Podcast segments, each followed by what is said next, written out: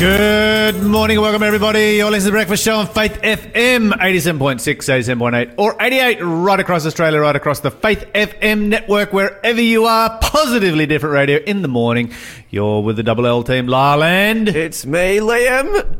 Yes, indeed it is.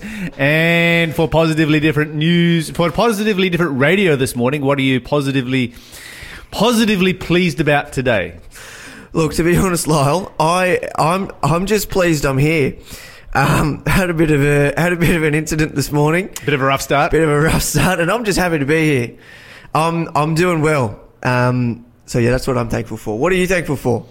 Yeah, well, I uh, I'm thankful for unseasonably warm weather. That's always good. Uh, we have a there's a there's a phrase for it.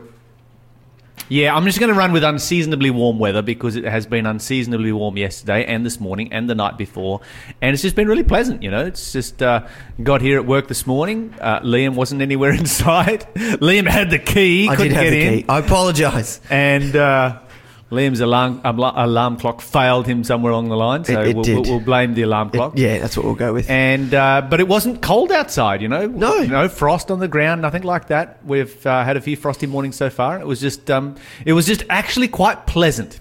I have uh, been noticing it, it's been a lot easier to get out of bed this, in the mornings. I mean, this morning I was filled with a lot of embarrassment, which helped me jump out of bed. But when I did jump out of bed, and quite literally jumped out of bed, it. Um, I heard him on the other end of the phone jumping. Yeah, when I did do that, um, it wasn't too bad.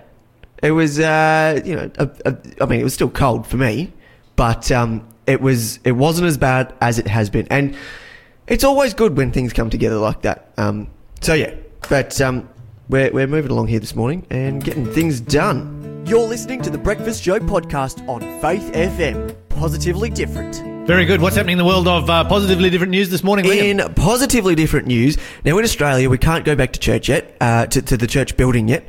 We can still church at home in small groups, but we can't go back to, to big church. Well, we can go back to big church so long as there's only ten people Oh, there. oh, yes. Um, now, in some places around the world, you can go back to big church with uh, a, a limited amount of people, but more than 10. Northern Territory. Northern Territory, for example. Um, now, there are, s- of, of course, they still have to abide by social Oh, distancing yes. rules. And a, a good way to do that is by leaving a row in between, each, a, a row of chairs, a row of pews in between each each person, each each, each row. Yeah. yeah. Yep. So one way to help uh, to help do this, to help send this message that one particular church has done, is they've put up blue tape and explained why you can't sit in that row. Okay, so the ones that you can't, the, every every second row has blue tape. Yes. And they've they've put up why you can't sit in this row. For example, for one of the rows, they've put up blue tape and attached to this blue tape a piece of paper that says this pew is saved. So you will have to wait to heaven until you sit on it. Because the pew saved. uh, another one. Nice. Jesus sat the 5,000 down in rows, but not the rows with blue tape. So you can't sit in the row with blue tape. Uh huh. Abraham was 100 years old when Isaac was born, and we still wouldn't let him sit in this pew if he was here. So find somewhere else to sit. I like that one. You will find me when you seek me, just not in this pew. Keep seeking. Uh, the Lord maketh us to lie down in green pastures. This pew, not a green pasture. Move along to the next one. Remember, these are really creative. I like Oh, I love them. Remember when the Lord kicked Adam and Eve out of the Garden of Eden and put a flaming sword to guard the entrance so they couldn't come back? In the original language, flaming sword can also be translated to blue tape. uh, Tongue Zac- cheek there. Zacchaeus climbed a sycamore tree to get a better seat. Keep looking for a better one than this pew. Why did Paul refuse to make John Mark? Uh, what, sorry, why did John? Why did Paul refuse to take John Mark on another missionary journey? He sat in a section that had been taped off. Don't be like John Mark. There you go. Very, very creative. I not necessarily biblical, Not but necessarily, but- uh, or theologically correct. Yes, biblical, but not theologically. But. I thought correct. it was it was a, Very a fun way to. And I think that we need to have a bit of humour in a time like this. absolutely. Um, it's uh, it's It's a fun way to bring thing. social distancing to church, and I wouldn't mind if if uh, all churches did some form of that. If your church has done something really creative, as the lockdown restrictions have been eased, uh, and even a little humorous, then let us know. We'd like to hear about it here on Faith FM. Because you know, it's one thing to, to you know just put blue tape up, and it's a bit you know bit, you, you can't here. It's a bit harsh, but when you have a fun reason, it just makes it ten times better. Uh, but yeah, moving on though with the show this morning, um, there is the so the Swedish supergiant IKEA. They have recently released instructions, just like all their other instructions for all their other um, flat pack builds. They've recently released instructions for the best pillow forts in the world, allegedly. The best pillow. Or, or blanket where, where you set up, you get your chairs and put a blanket over it and put pillows inside, and it's like a, a cubby house Oh, inside. okay, yeah, yeah, yeah, yeah, yeah, yeah, yeah. A pillow fort. yes, And they have 12 of these. 12 pillow forts to, to, to, to, for you to build to your heart's content. can you go to IKEA and build them in IKEA? I don't know. I didn't read that. That would be very cool. Just ransacking the store IKEA trying has to some- find IKEA has the some- right things. Has some uh, has some some random and very cool. Um, what should we say? Yeah, just just just ways of promoting themselves at different times with things that they allow people to do within their stores. So yeah, maybe uh, they should organise one of these in one of their stores, and all the kids. Well, after of course lockdown Ab- is absolutely. over. Um, I um when I was little, I used to go to IKEA quite a lot, but I'd never actually go through it. I I'd always get stuck at the front where the, they had like a babysitting thing, and I'd go, I'd I'd go or child minding. I wasn't a baby, um, that, and, and I'd stay there for the duration of, of while mum was shopping, um, and but towards the, I think I was about ten years old or maybe a bit, bit younger, um, but I I- I was quite a while. I wasn't young. I was young, but I, I was. I remember the first time I got to go through the full store, and I felt like I'd been missing out. Like, There you go. It's yeah. I think I've been in IKEA like five times in my life.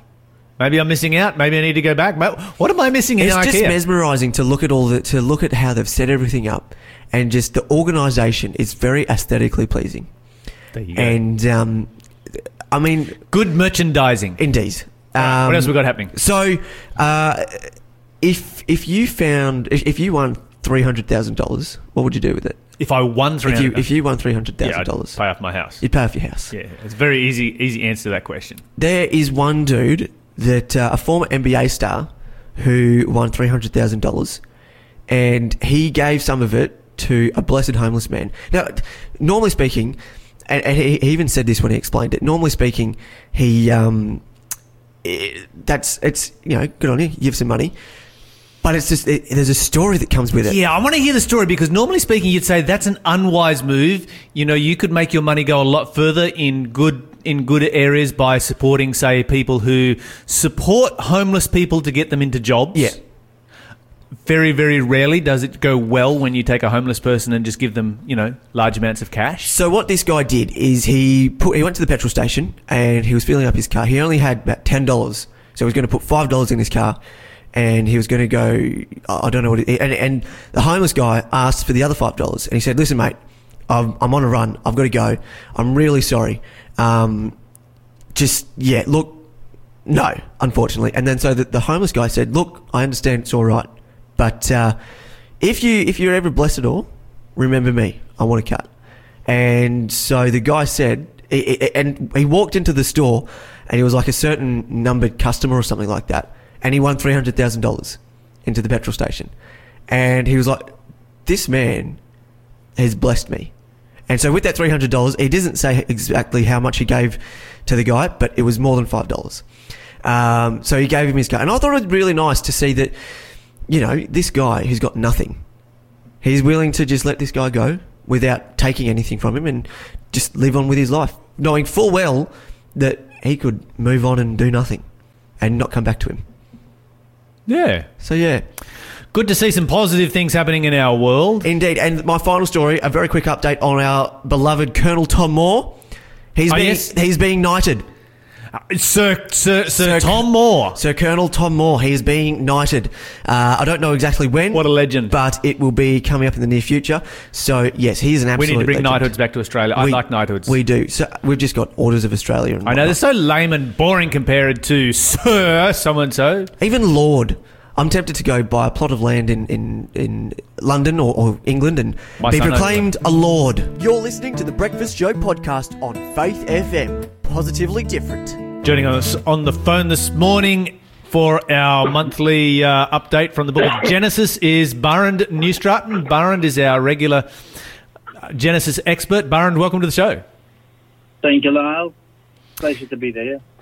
Byron, just a couple of, uh, well, I guess last time that we had you on the show, we were talking about the flood, and we were particularly talking about how the water came on the earth, where the water came from, how it came to be here, and where the water went. We talked about the water from below the earth coming to the surface. We talked about water uh, from above the earth coming down onto the earth. We talked about the mountain ranges being pushed up through the water at that particular time, and we talked about some of the, you know, the the the, the physical geological formations that we see in our world that are the result of those events. But there is more to the flood than just the water, you know, surging onto the surface of the earth and spreading around the world and the mountains being pushed up through that water. There is also the fact that the water recedes and that's going to have a dramatic effect on the earth as well. So, for those of you who may have may not have uh, picked up uh, last month's uh, breakfast show interview with Barend, um, we were particularly talking about the flood. And so the water sitting on the surface of the earth for a period of time and then receding from the surface of the earth is going to have a dramatic effect on what we see in our world around us right now. So, Baron, what do we see? Yeah, if you look at the uh, the ecology of the world, uh, it it must have been so extremely different, obviously, from the antediluvian world, where everything was beautiful and everything was covered with with with, with soil. And uh, now we see, of course, as you already indicated, the mountains, very high mountains, which we didn't know from before the flood, which is a mobility of the tectonic plates converging and uh, you get the mountain ranges, the, the great mountain ranges as we know them.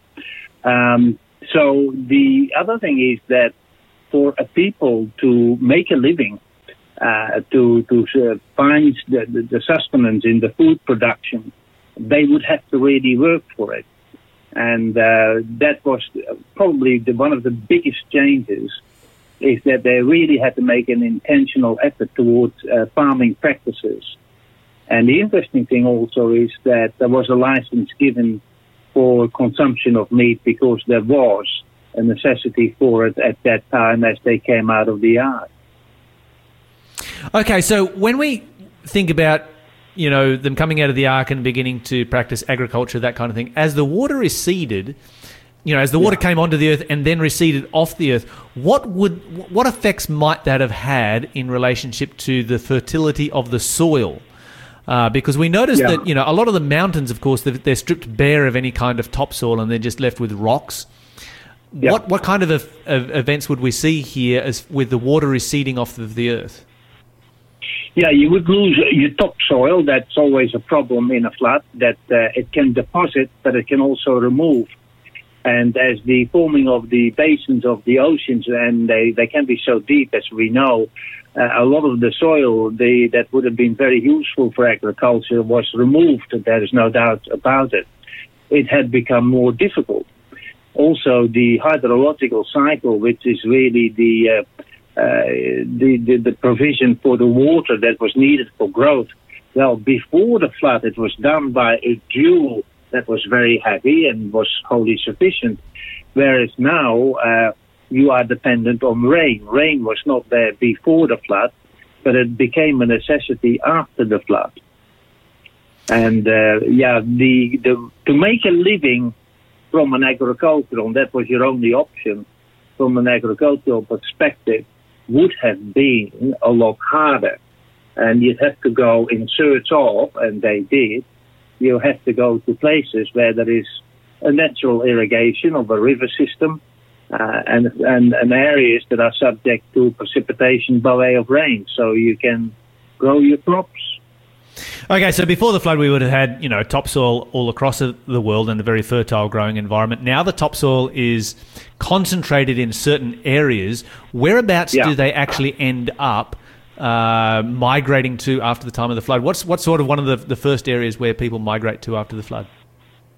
Yeah, that's the fascinating thing. The cradle of uh, of civilization is, is regarded there in today's Iraq, which we knew as the, the land of Mesopotamia or the land of Shinar, different language but same meaning. That means land between the rivers.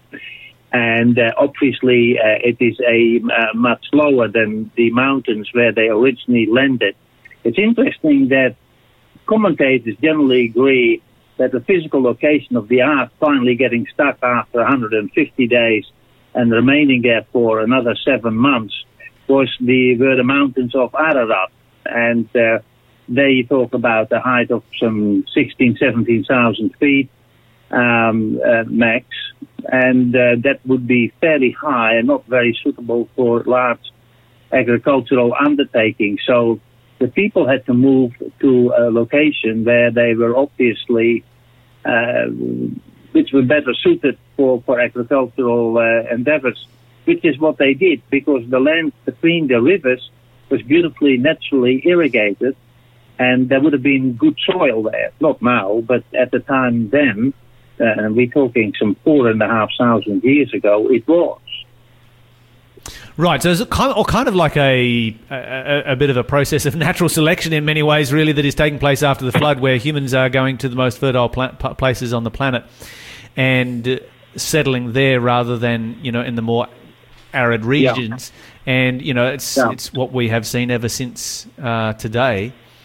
Now. Yeah as they come out of the ark, one of the things that I find fascinating is that they have a sacrifice now, some people have asked me this question in the past, and we have answered it, but it'd be worth just touching again.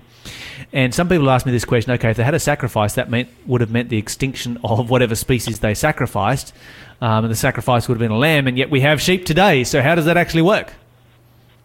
Yeah, there, were seven uh, pairs, of course, uh, on the uh, on the ark, taken on the ark, that um, uh, of the clean animals. And uh, so the, the, the frequency of the sacrificial system is not is not indicated. It indicates that Moses, uh, sorry, that Noah did indicate that he wanted to express his gratitude and his faith in the Redeemer to come, which is really what the sacrifice was all about, and uh, submission to the will of God. And uh, so he that would have been very sparse. The uh, the, uh, the, the, the, procedure of sacrifice because seven pairs, bearing in mind that procreation would not have been uh, really expected on board of the ark, um, that might have been dormant at that time. Uh, and so, yeah, that would have been very sparse, but obviously as they multiplied, um, it became it became part of the the lifestyle of the believers to express their faith in the Redeemer to come through the sacrificial system. And, and part of that is also an expression of submission to the will of God. God honored their sacrifice with a rainbow. The rainbow has come to symbolize, you know, yeah. something different today, but uh, yeah. biblically speaking, what is that rainbow a symbol of, and why did God use a rainbow? Yes, he did because it's really it, it's fascinating when you look at a rainbow, and it still fascinates us today. And uh, and uh, and so the uh, the reality is that from from the ultraviolet to the infrared, if you join all the colors of the rainbow together, you have a colorless light. Light is the visible um, portion of the electromagnetic spectrum. And uh, so we need that because without it, there can be no life. So there is a very strong uh, connection with life itself. Light is, is life. And, and Christ said he is the light. And uh, so he takes it from there as well. And so uh, the, the interesting thing is what you need and allow for a rainbow is two components. You need direct sunlight and you need trillions of little prisms of raindrops. And uh, they function as a prism. There, the, the light falls into the prism and then gets refracted as it enters. It gets to the other side of the little prism, the little droplet. It gets reflected, and then it gets uh, uh, through the, the, the, membrane there. It goes in a refracted way outside again. So the refraction breaks up the colorless light into the spectrum of the ultraviolet uh, uh, to the uh, uh, to, to, to the other side of the spectrum, and that makes it a very interesting phenomenon that confirms that the swaddling cloth of water vapor around the globe would have prevented direct sunlight, and which is very conducive to longevity. And there have been experiments with that, and, and affirmation and confirmation of that fact is true. The other thing is there's, of course, uh, you need the rain. You need the rain droplets that function as prisms. And, uh, well, they must have not been around then at that time either, because those two components make up the possibility at the right angulation, that is, uh, of a rainbow that we can observe from time to time. It's it's interesting because you kind of uh, in my mind's eye I see Noah and his family, you know, either on the ark during those you know latter stages of the flood or even after the flood has receded you know wondering do we come out of the ark do we stay in the ark it's still Yeah. raining outside will the rain ever stop you know because Yeah. every time a shower of rain comes over it's like well is this going to be the next flood is the flood not over yet Yes. and really in this rainbow god is saying no yes the flood is over and that is the wonderful thing, isn't it? Because God said, I will never destroy the world again through water. And he meant, of course, the whole world because we've had plenty of floods. Now, if, if, if the, the, the great flood would have been a local flood, God would have broken his word many, many, many times because we had so many floods in the history of mankind and, and so many of them recorded. And so therefore, um, it was really involving the whole of the planet, what God meant in that, uh, in that undertaking and his covenant, which he made not just with man, he made it with the animals as well. And uh, which is very fascinating, yeah. Uh, God assured them that the next rain, uh, they needn't fear that was not going to be another flood as they just went through. Yeah, he assured them of that. Is there a relationship between the covenant made with Noah, uh, where he promises not to flood the earth again, and the everlasting covenant of the gospel? Yeah, there is. Firstly, the, the, rainbow is associated really with the divine attribute, and it should have never been misused for any other purpose. But um, having said that, uh, it is the, the, the covenant uh, signature, if you like, of God that He is faithful. God is faithful, and He never breaks His promise, and He never has, and He never will. And that's the assurance we have. Oh, absolutely. Uh, the rainbow has that significance, no doubt about it. So the fact that we can look around at our world today and we can see that God has never brought a general flood over the planet, uh, and that Yeah. the rainbow continues to be there, is a reminder that we, you know, if we can trust what God said about flooding the world, we can also trust what He says about saving the world. Oh, absolutely. That was always his intent, and, and he will see this through. And it will be completed in the not distant future. He, he comes good on all of his promises. Absolutely.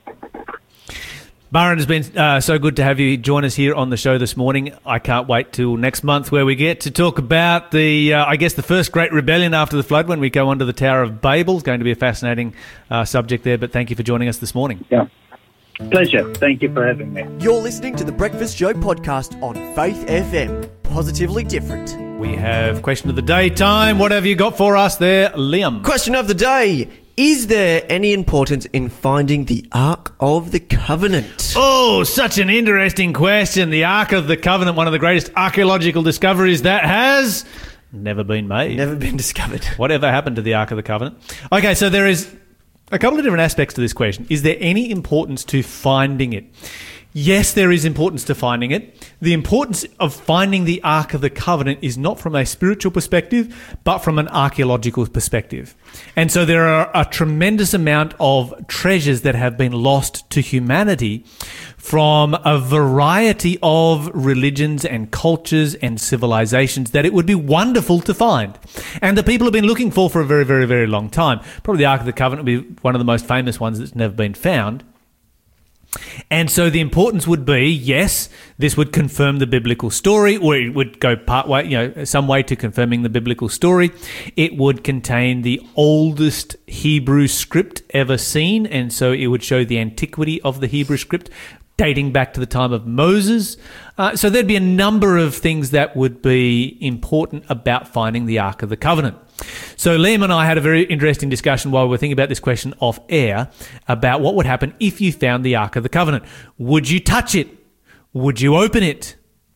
And my answer to that was yes. If I was an archaeologist and I found the Ark of the Covenant, I would I would very, very carefully, you know, remove that from its location, take it to a secure location where it could be studied in detail. And yes, if I was the finder, I would claim opening rights, the first one to open the Ark of the Covenant and to actually look inside. And of course, the question is, okay, is that a little bit blasphemous? Because, I mean, only the high priest was ever allowed to go into the most holy place and to even see the Ark of the Covenant. And when Uzzah touched the Ark of the Covenant, he was struck dead in the past as doing so. And so, would that be blasphemous and dangerous to do so in today's environment? And of course, the answer is no. When Jesus died on Calvary, the sacrificial system came to an end, and the Ark of the Covenant was a part of that sacrificial system. The, of course, the law of God that it contained, you know, was part of God's eternal plan of salvation, and so that's different because it predates the Ark of the Covenant and postdates it. But the Ark of the Covenant itself was a place where blood was sprinkled, and when Jesus died on Calvary, that came to an end. The Ark of the Covenant was in a part of the temple that was described as being the most holy place. And the most holy place, no one could go in there no one could see it. Only the high priest could go to, go in there. He could only go there once a year. He could only go there after sacrificing a bull for cleansing of his sins. He could only go in there with you know having made himself right with God, and he could only do it on the day of atonement. And anybody else who attempted to do so would be struck dead. God took this very very seriously. There was you know capital punishment for defying this, and so when Jesus died on Calvary, the veil that hid the most holy place was torn in half from the top to the bottom. And what that meant was that not only could the high priest see it on that day, and that day was Passover, not, not the Day of Atonement, the high priest could see it on that day. The ordinary priests who were never allowed to see in there could see it that day. And all of the ordinary people who were worshipping in the courtyard of the temple could see into the holy place. They could see into the most holy place. They could see into that room on that day that they had never ever been able to see in before. And God was not acting against them.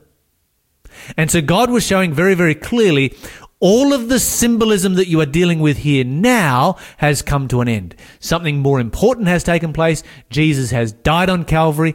And so the answer is no, there would be no impediment to touching the ark, to studying the ark, to looking into it. It would be a valuable piece of, you know, a valuable archaeological artifact, but it doesn't contain spiritual power that we would worship the ark uh, or that we would treat it in the way that God required it to be treated in the past. We would treat it with utmost respect, both because of its religious significance to Jewish people and Christian people and Muslim people. Um, so we would treat it with respect, but not worship it